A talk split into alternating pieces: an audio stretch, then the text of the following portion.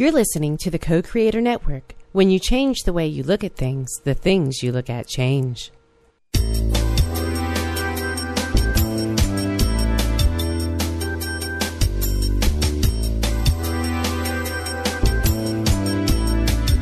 Good afternoon. Welcome to Why Shamanism Now, a practical path to authenticity with your host, Christina Pratt, director of the Last Mask Center for Shamanic Healing. She's talking about how shamanic skills can bring us to physical, emotional, mental, and spiritual well being, especially when nothing else can. Now, here's your host, Christina Pratt. Welcome, everyone, to Why Shamanism Now. This is your host, Christina Pratt, and I would like to begin our time here today by calling in the ancestors. I call out to all of those who have gone before us, who have lived well, who have died well. Those who bring all that is good and true and beautiful to us in the lineage that they offer. I call out to those who loved, those who had the courage to love well, those whose hearts were broken and those who found a way to heal, to become even more wholehearted in their path, in their life.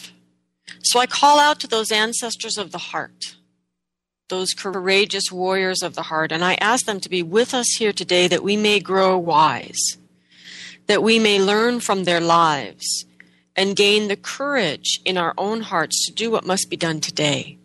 So I call out to those ancestors to stand with us here today, to circle round, to hold us well, that we, the living, might do what must be done, that the descendants will have what it is that they need to live well and to live in good relationship with all living things. I call out to the earth below, the great ancestor earth, the being, the planet, the home that we all share. This beautiful, exquisitely lovely home that every single one of us on this planet shares.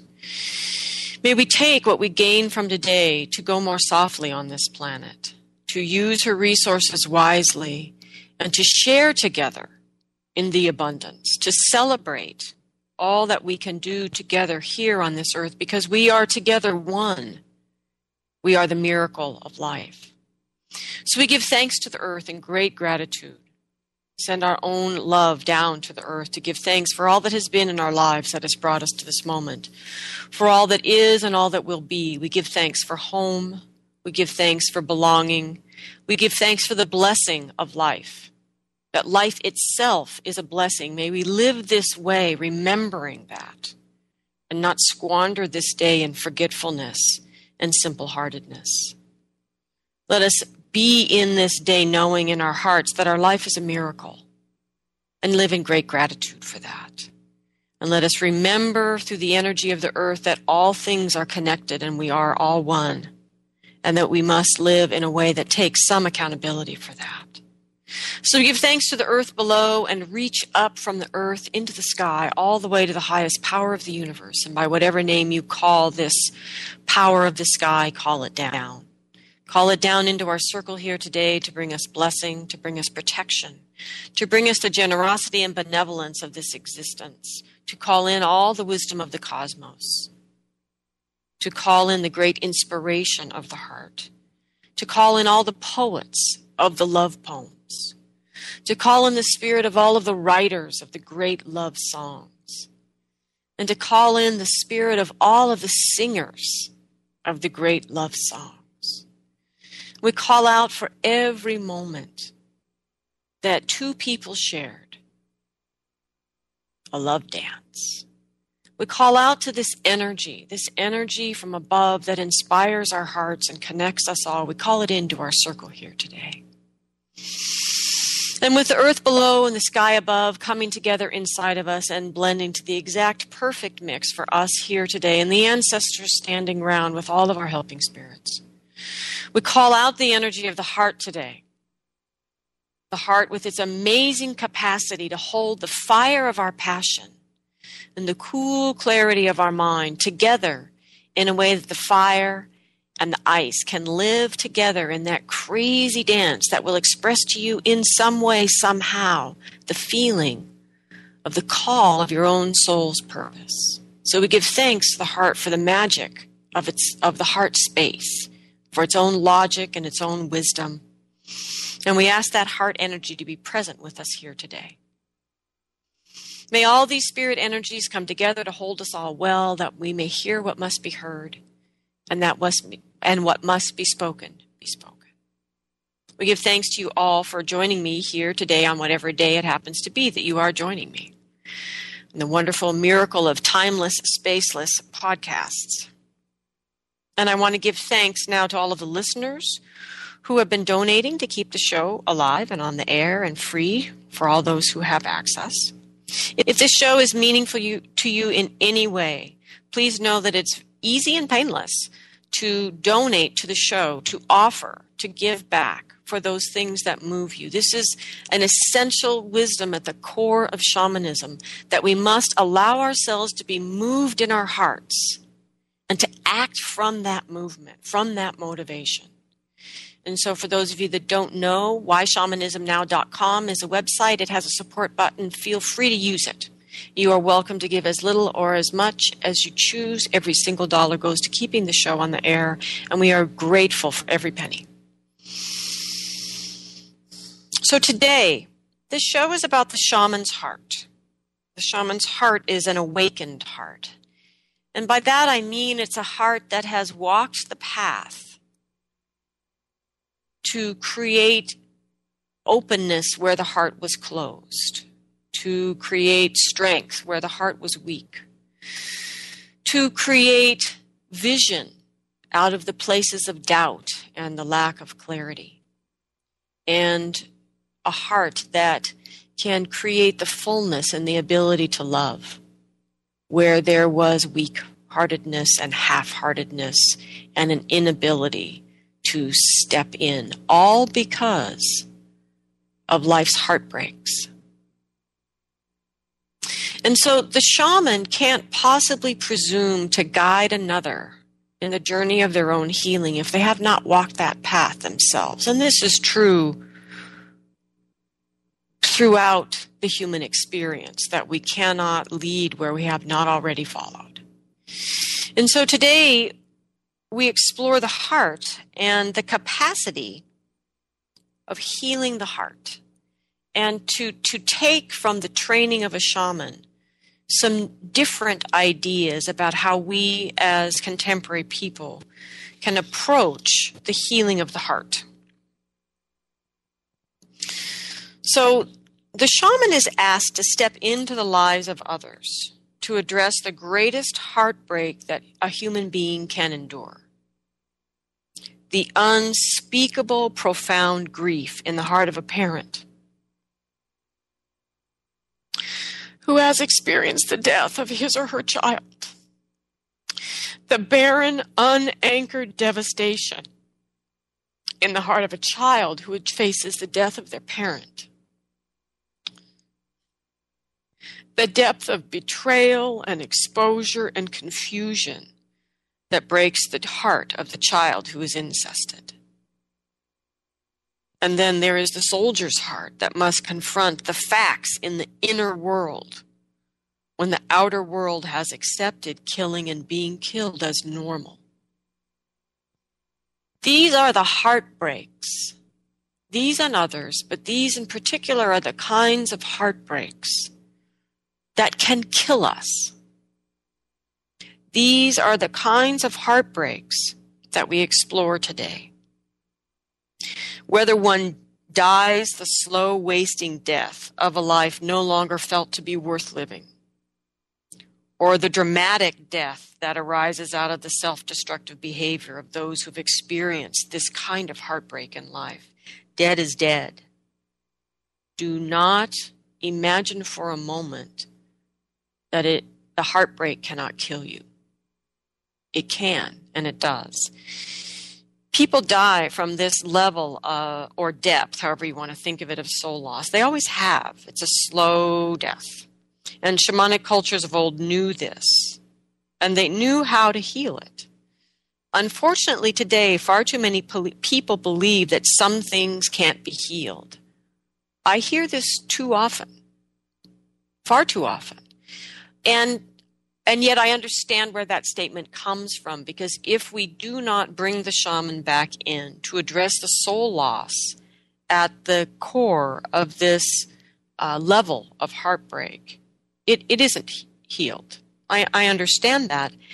And yet, at the same time, we as a culture need to understand that soul loss and soul retrieval is available to us. And there is no reason for us to believe that these things can't be healed. So I must say, respectfully, from my experience, that these things can be healed. I respectfully disagree with those professionals who would hold that ground.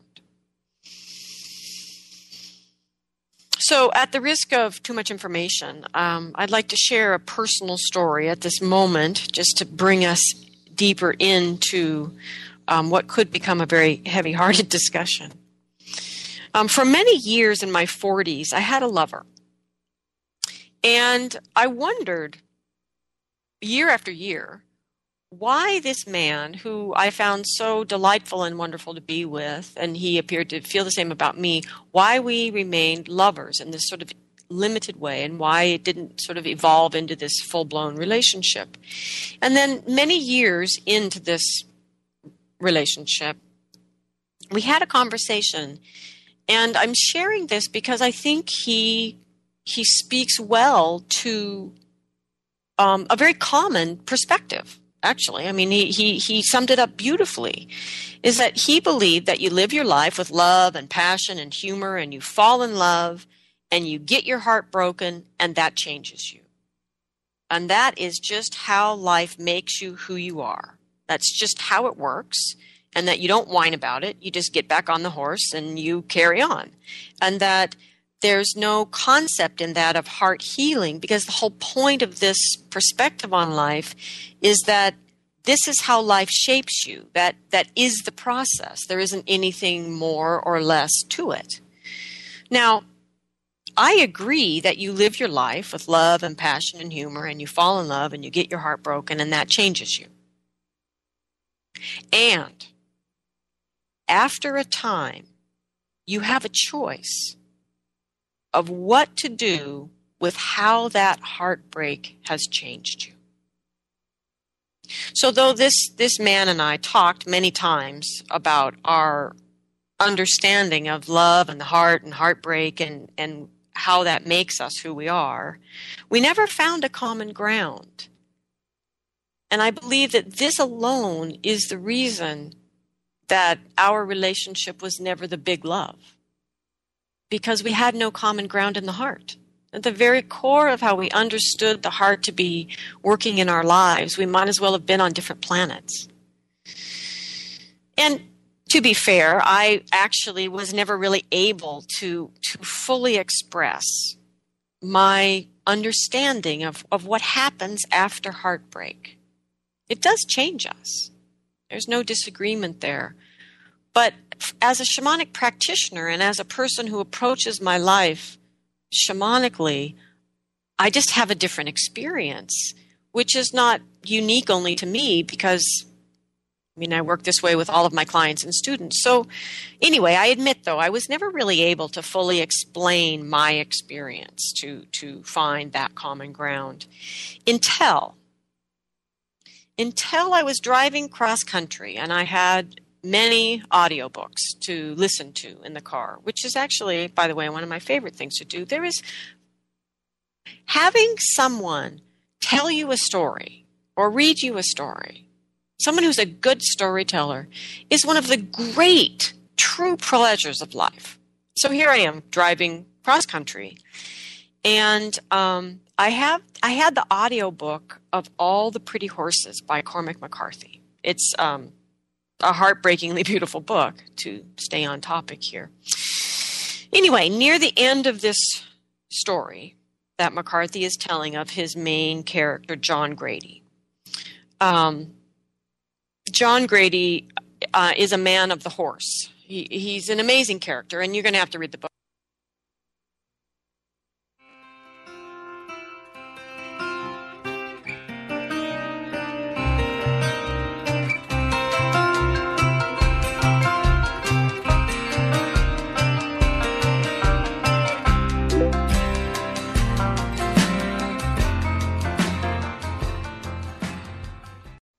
Sorry about that, everyone. So, we're going to go back to Cormac McCarthy's um, quote because it's so important and so precise. So, he's speaking about John Grady, and he says, He saw very clearly how all his life led only to this moment, and all after led nowhere at all. He felt something cold and soulless enter him like another being. And he imagined that it smiled malignly. And he had no reason to believe that it would ever leave. Yes, the heart can be broken by life and love in this way. And yes, a cold and soulless thing does enter that space for a time. That space in the heart that is created by the breaking. It is entered by a cold and soulless thing for a time. And in that moment, it feels as if that cold, soulless thing will never leave. That is the reality of heartbreak. But you see, grief has grace in it. Grief gives us time. That is its grace. So there will come a time much later, after that moment of heartbreak, when the cold, soulless thing descends and enters the heart, filling the space of the break. There comes a time much later because grief has grace for us when we can choose. We can either allow that cold and soulless thing to stay like a scar in our heart, limiting our range of emotion and taking up space that could never be filled. Now with love. Or at this place, we can choose to send the cold and soulless thing away, not banish it. This is not a moment for heroic shamanic extraction or even compassionate depossession. We can choose to send the cold and soulless thing away, not to banish it, but to thank it for the relief its cold nature brought to the searing pain of our heartbreak.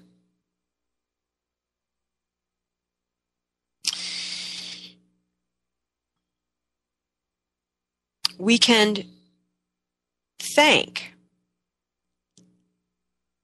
not depossess it or send it away, but to give thanks for the numbness that was induced by this thing's soullessness. That cold, soulless thing is no friend of love or lovers, but it is a friend of life. It brought relief to the fire of the pain. It brought numbness to the pain of the broken heart. It is a friend of life. It gave you time to be with grief and its grace. So if you are willing to accept the responsibility for healing that break in the heart, now that you can, that cold and soulless thing can leave. For you see, that cold and soulless thing was helping you, giving you time until you had the ability to step up to that break in the heart and to heal it.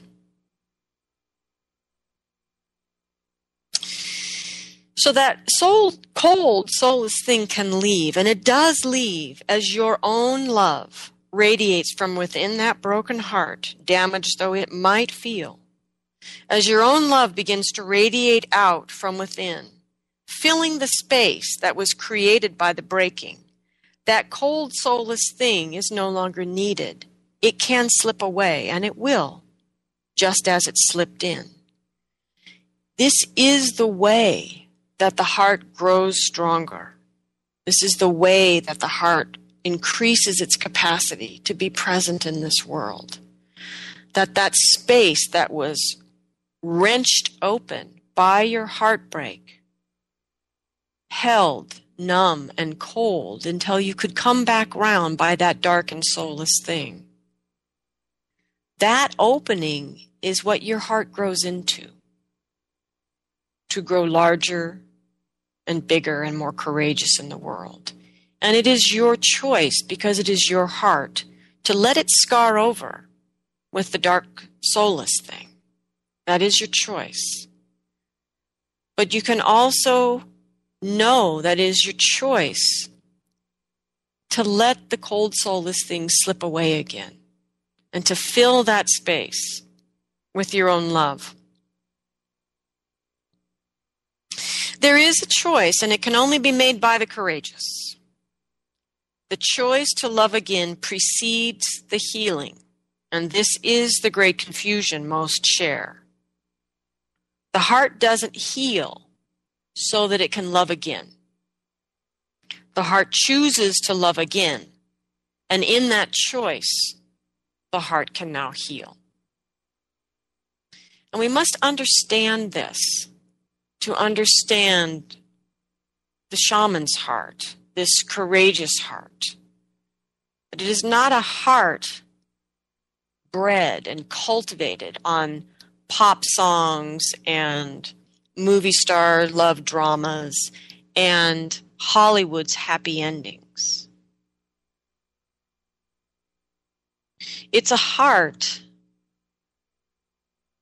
that knows there's only two choices in the world. In all moments in life, there are only actually two choices one is to love, and one is to be afraid.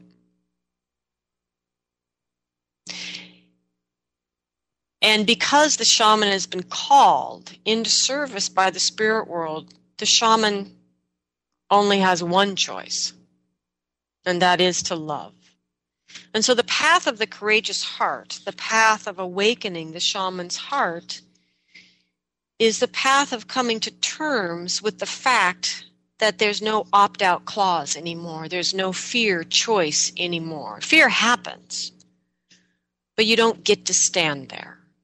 You don't get to choose to keep the relief of the cold, soulless thing and let the heart grow smaller as life continues day after day to break your heart. You don't get that option anymore. You can't face a mother who lost her child. You can't face a soldier who's come back from war, perhaps even killed one of their own in friendly fire. You cannot face this heartbreak if you have not faced your own. So, this is the path then of the courageous heart, the path of the shaman's heart. So, what do we take from this as everyday ordinary people listening to this podcast in the middle of your workday? What do you take from this? Well, the way that I think about it with, with people is that we take in the heartbreak and then the numbness comes. And then we wrap it in a story. And then it becomes about the story the story of how the heart got broken. And that the problem here is that the story isn't real in a shamanic sense in terms of the real energy. What is real is that dark soulless thing and the wrenched open heart. Those energies are real the brokenness and that energy that is filling it for the time, the soulless thing, the cold, soulless thing. These are real. What the story does is it wraps it up so you don't have to feel that cold, soulless thing, so that you don't have to feel the pain of the heart. And as long as we choose not to feel, we choose not to allow the heart to heal.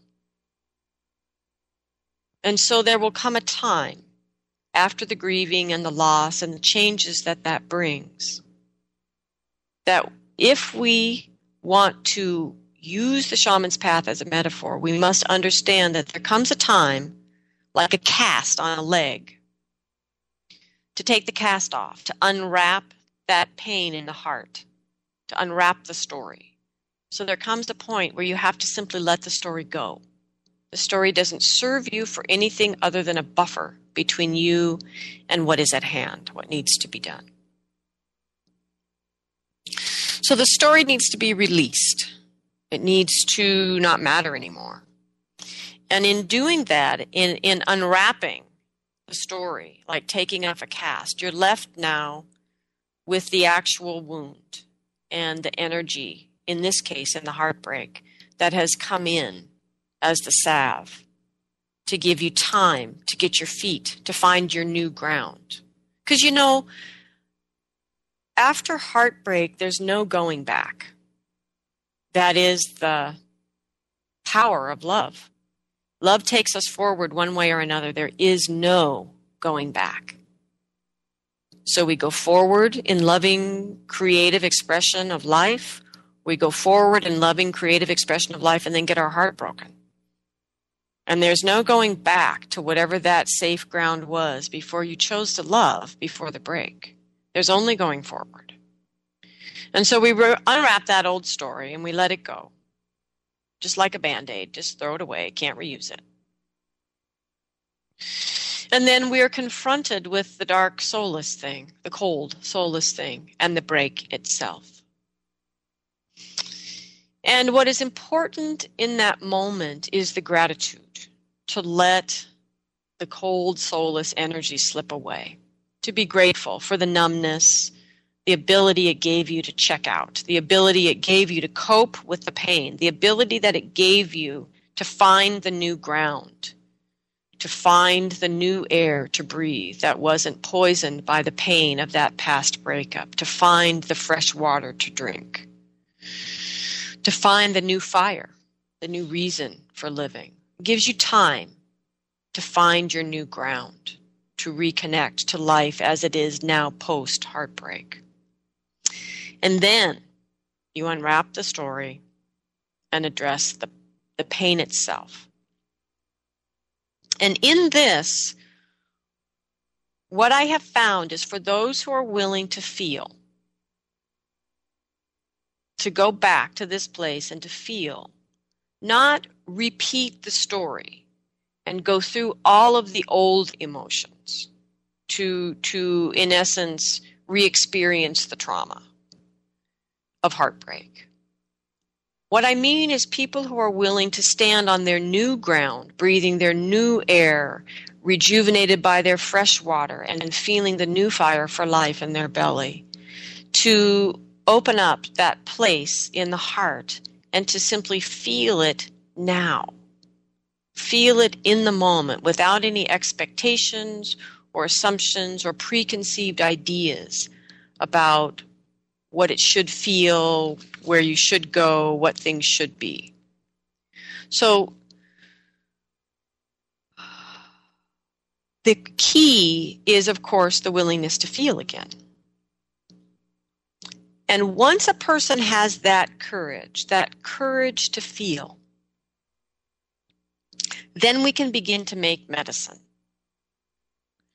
And what I mean by this well, what I mean by this is that the heart is absolutely unique. It is a phenomenal, utterly still un- not understood entity within us. It is both a holy, organic physical world, muscle, just pumping away.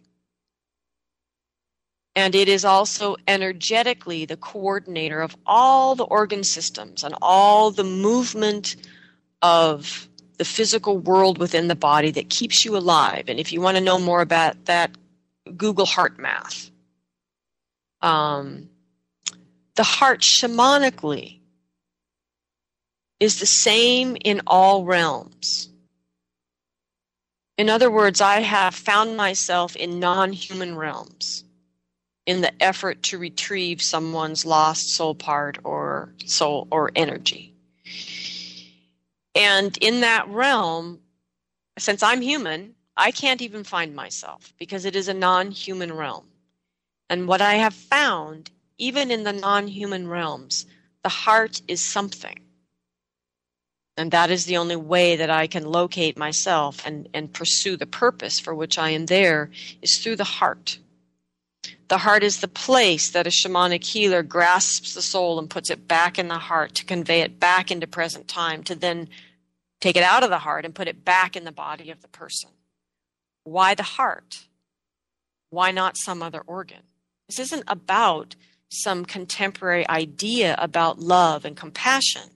This is about the fact that no matter what realms you have to travel through to get from where you found the soul part to this realm that you sit with the person who needs the soul part back, the heart will be the same in all of those realms. The heart is an unbelievable energy, entity, and, and simple physical being. It makes its own medicine if we'll let it. This is for me in my life one of the great discoveries in working with people and working myself in the healing is that the heart contains its own capacity to heal, its own medicine for healing. And that's why the heart, as I said earlier, you don't heal and then gain the ability to love again. You love again. You choose. You simply choose to love again. And that accesses the capacity in the heart to heal. In other words, the heart has to be online to do what it does. And what it does is miraculous. What it does is still unexplored and unexplained. That at this point now, 20 years into my shamanic practice, I would say I'm probably just tapping the very tip of an iceberg of what the heart is capable of doing. So, the heart makes its own medicine if we allow it. And this is not a way of saying time heals all wounds because time doesn't heal anything, actually. What we need to do to allow the heart to make medicine is to move into the realm, move ourselves into the realm where the heart can do this, which is the archetypal or the mythic realm. It's the realm of the true energies realm, in other words, not caught up and defined by cultural stories, your personal stories, all of the, the, the tiniest stories of the human drama, which are, of course, the experiences that break the heart. I get it. But the point is, once the heart is broken, you can't try to heal it with something from that human realm. You have to extend into the realm of the gods to heal the heart. And this is the beauty of shamanism is you can do that. So, in the shamanic lineage that I teach, this work with the heart is at the core of the teaching because there is an understanding in many shamanic cultures that true power is mediated through the heart.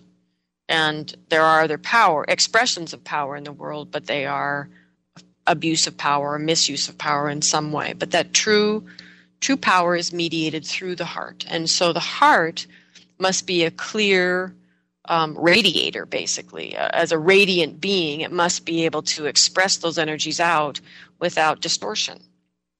So it's the healing of the heart is at the core of the shamanic lineage that I teach.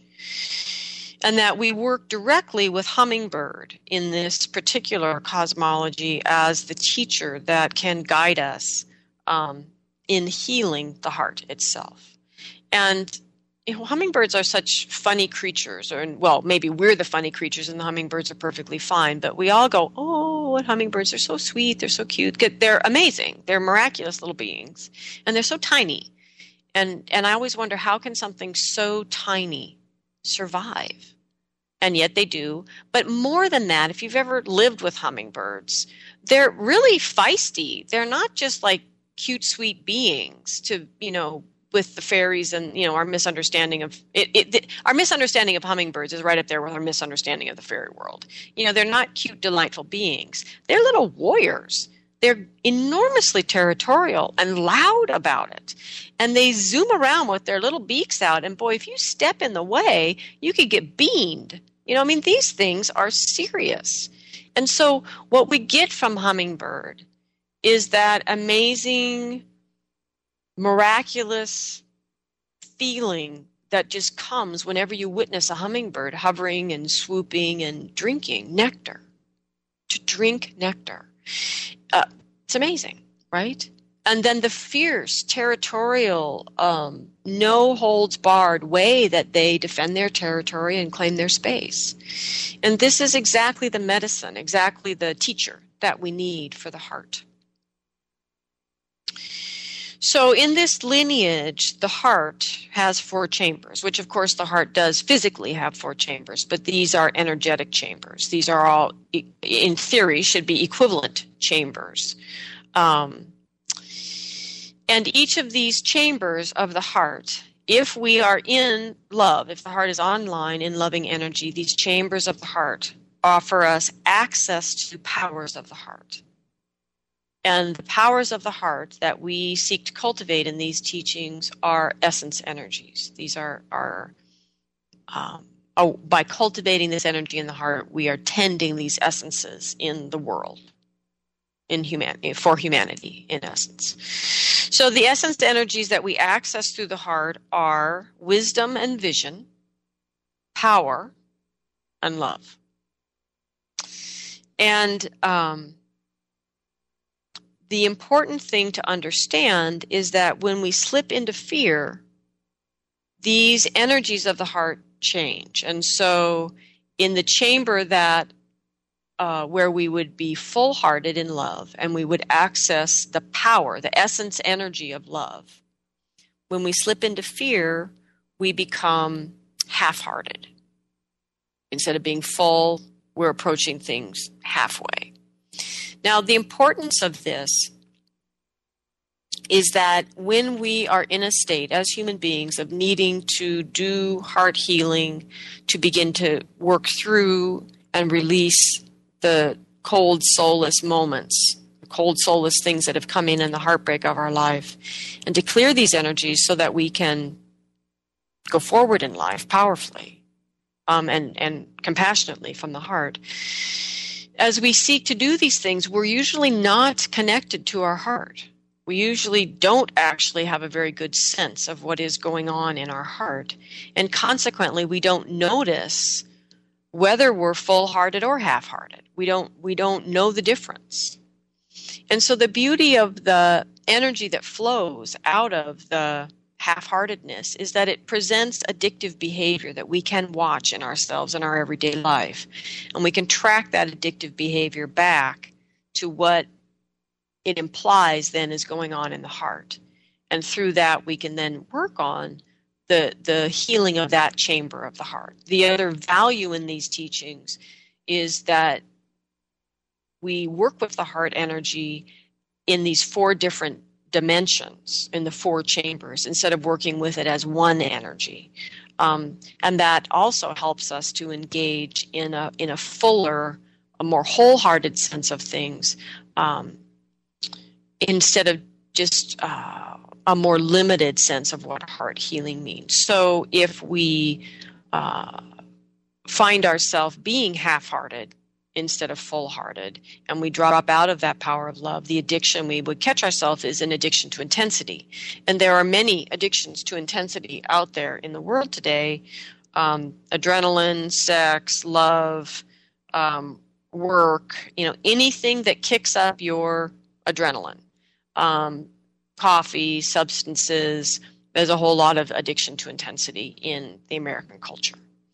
And what that means then, to bring this full circle is if you are a person who expresses addiction to intensity in any form in your life, then what you are wanting truly to be is a great lover, is to access the power of love, but you're chickening out, what it really boils down to. And that all of these addictions are the chickening out of actually loving. And so, in the next chamber of the heart, the energy that we access is wisdom because the heart is open and we're able then to access the wisdom of anything the heart, spirit world, your own wisdom, the moment, the land, whatever. You're just, your heart is open to hear the wisdom in all. Remember, the heart. The heart translates into all the realms. And so it is through the heart that we can hear, quote unquote, all the different wisdoms. And when we go into fear, that open heart becomes closed and the addiction that extends out of that is the addiction to the need to know. And there are many, many manifestations of the need to know now in our contemporary world where we can Google anything and and and follow threads of information utterly disconnected and without context all day long. Um, you know, we have books, and I can't do anything until I know what it is, keeping us out of experiential learning. There are many, many ways that the addiction to the need to know manifests. And if you are one of those people that finds yourself in the uh, uh, any version of the addiction to the need to know, what that means then is you are shut down to the wisdom of your own heart. But what it means deeper than that is that you have great wisdom in your heart, great wisdom, and that you're chickening out from knowing it. Because you're standing in fear, choosing to stand in fear instead of love. And so the next chamber would be the chamber of the strong heart that gives us access to power, the way to act in a heartfelt way in the world. And so when we uh, when this when that strong heart goes into fear, we go into um, weak-heartedness, strong and weak-heartedness, and weak-heartedness results then in our life in addiction to perfection. And for those of you that do any version of the addiction to perfection, what is really wanting to come out of you is is a great courageous heart. Is real power to act as someone from your heart in the world. So I find this very bizarre, actually, having in my life just had far too much experience with lawyers. Here we have a job where people, if they're good at it, have to be addicted to perfection. Because every, especially contract lawyers, good lord, everything you know hinges on whether it's a comma or a period. You know, incredible fixation on perfection. And yet, what you you have in that is someone who really wants to be a warrior for the power of the heart, for what is right, what is true, what is just. And yet they can't because the system forces them into this fear based addiction to perfection. It's such a mess, people. It's such a mess. Ugh, I can hardly stand it. I mean, it, it breaks my heart, frankly. So the final chamber of the heart is where we access the possibility of the future and the power of the vision of the heart, the ability to see within, to see without, to see outside of space and time. The power of the heart. There in in that chamber is vision. And that is what we gain from a clear heart. And when the clear heart goes into fear, it becomes a doubting heart. And the doubting heart then leads us into an addiction, um, a fixation on what's not working and so we lose the vision that keeps things in context, keeps things in perspective, keeps our priorities straight, and we scope down on that one thing that's not working. Right? And so you throw your whole diet away because today you had that piece of cheesecake. Right? So it's all broken. You're just going to throw it all away because you fixate on that one thing that's not working instead of remembering that actually over the last three weeks you've done a pretty decent job and you've actually lost a couple pounds. Right? That it can be that practical of losing the vision. And so what that means is that in your heart is a great belief, a great desire for that which isn't here yet, for the future, for something that you could truly love so much you would commit your whole life to bringing it into manifestation. That that's what really exists in your heart. And if you're fixated on what's not working, then you've chickened out of what really wants to happen in your heart. And so, in learning to cultivate an awareness of these addictions, noticing them in our life, and working with them to trace back into the chambers of the heart, we then work on cultivating the energy of the heart so that each chamber is essentially the imagery that we have for it, because again, we're working with hummingbird, is that each chamber of the heart opens up like a flower and that the hummingbird bird can drink nectar straight from that chamber of the heart. That the heart is simply um, an expression of the nectar of life, um, in all four chambers, and that this is the the goal of the teachings as we work with the heartbreak that we find in our hearts that convinces us that fear is a more reasonable position than love. So, the important thing to understand about this in this moment, since those teachings are far too complex to actually get into in any depth in a podcast, is that when our heart changes, when our heart slips into fear, we are no longer in reality. We are no longer in love. That's really important to understand that when we slip into fear, we're no longer in reality. Now we're in a story. And we're no longer in love. So this what this means then is that if you're in the story, then you're not in reality. If you're not in reality, you cannot help the heart to heal. So if we go back to soul loss and soul retrieval, so, shamanically speaking, we bring the soul part back. And so now we've changed the story. The soul, the soul part itself is back.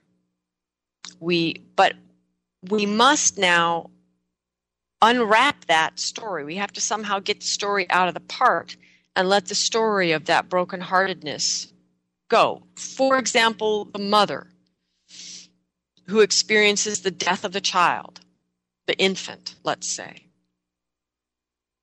when that soul part comes back, that mother has to be willing to unwrap that story that has kept that brokenheartedness wrapped up and safe to not be felt. And I don't mean this in a disrespectful way because this mother in this story is grieving, has been grieving. It's not that people aren't doing what's presented to them to heal. But in this final piece, this final place of the healing of the heart, let's say the soul part does get brought back, the soul retrieval itself is not enough. In and of itself, it is critical for the healing, but not enough. Because the person in this imaginary story, the mother, and the soul part, so the young mother who lost the child at childbirth, so this older woman version of herself, and the young mother together have to unwrap that story, have to let that story go. A defining story of someone's life, and you have to let it go because the reality is in the heart. And so the soul part, and so the young mother and the older woman now stand facing the cold, soulless thing in the heart that they both share. And they need to thank it. It allowed them to survive a pain, a soul loss that could have killed them. And so they need to thank it and let it go and let the love that they have for each other, the young mother and the older woman, the love they have for each other, and even the memory of the child, the love that is in the heart, to rise up and fill that space so the cold, soulless thing is no longer needed. It can slip away back to wherever the cold, soulless thing goes until it's needed to help another person in that searing moment of heartbreak. So it goes.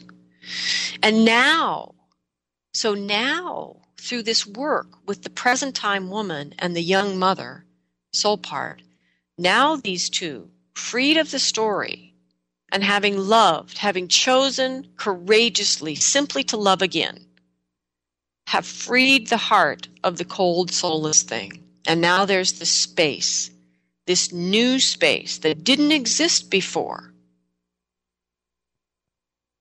It's space in the heart you don't even know you have. You don't even realize that capacity exists because the fact is it didn't exist before the break. And so now the part, the young mother and the older woman, have this opportunity to fill that space of the heart with their renewed, restored, replenished capacity to love. To feel the wisdom of the heart and the vision and the power of the heart, and to go forward towards their soul's purpose in whatever way with even greater capacity in the heart. And so it is important as contemporary people that we understand that the soul retrieval in and of itself is not enough. It is important because it brings that energy back that, that will allow the story to finally be unwrapped. But that you and your part must unwrap it. One way or another, you must return to the broken place in the heart and be present there to transform that break to love.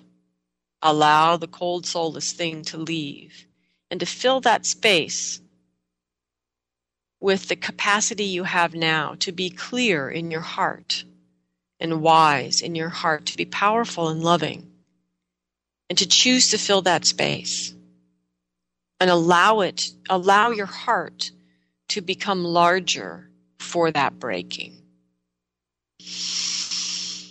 And by working shamanically in the heart with the helping spirits, we can literally journey to the heart itself because it is a wise being beyond all of our imagination at this time. I really truly believe, literally, we do not understand the full capacity of the human heart. So, the beauty of journeying is that we can literally go into the heart itself with the help of the hummingbird and ask the chamber of the heart that we're communicating with for what needs to happen for it to heal. What is the medicine that it needs? And how do we in our life cultivate that medicine so that that part of our heart can heal from the many, many breakages of life?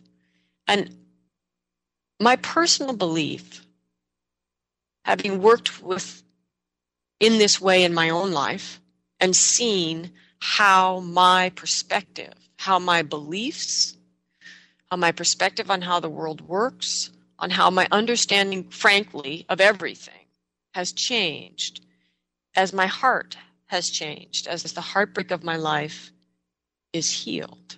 And as I work to support that process in others and see how they are able to imagine things after that they were unspeakable before.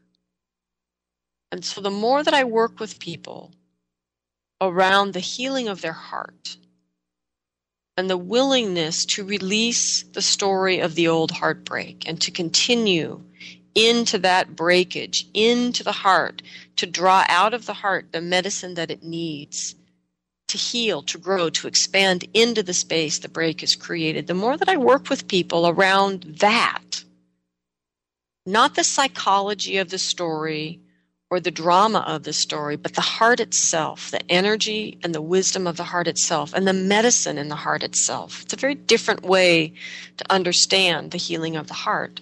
But the more that I do this with people, the more that I understand that it is the core of all the healing. It changes everything, absolutely everything. And And my point, I guess, is that it defies, it absolutely defies other wisdoms and other healing modalities you could access today that would tell you that there are some things that just don't heal. I would ask you today, as you go forward from this show, to hold the hypothesis for a year you can start January 1st if you want to, or, or if you're Asian, you can count your own new year. But consider the challenge to start the new year with the belief, and it's just a hypothesis for a year, but you have to treat it as a belief or you can't test it. That there is nothing in your life that cannot be healed. Nothing. And that your energy is best spent looking at the healing of the heart because the change there will change everything in your being. And that every moment of heartbreak you have ever experienced is an opportunity for you to return to the great wisdom of your heart and to make medicine that will allow you to become the man or the woman that you have come into this life to be. And may your ancestors be with you on that journey. Thank you. So I want to thank you all for listening here today. As we talked about the healing of the heart. Um, next week, our guest will be Jonathan Horwitz, who runs the Scandinavian Center for Shamanic Studies with Annette Host. Probably didn't pronounce, I think it's Host. Anyway, they are lovely people, and they will be our uh, Jonathan will be our guest next week, and this will be an interview um, as part of the Society of Shamanic Practitioners series. And we thank the SSP for their sponsorship. And it is through these interview series that we look at how shamans today are meeting the challenge of bridging the gap and finding the balance in um, a life that is profoundly out of balance. So I thank you all for joining me today. I thank the ancestors for being with us. Thank the earth below and the sky above. And I have deep thanks for the heart that unites us all. Do not allow yourself to surrender to the idea that your heart cannot be healed. It is simply waiting for you to ask the question what is the medicine that you need? Thank you, everyone.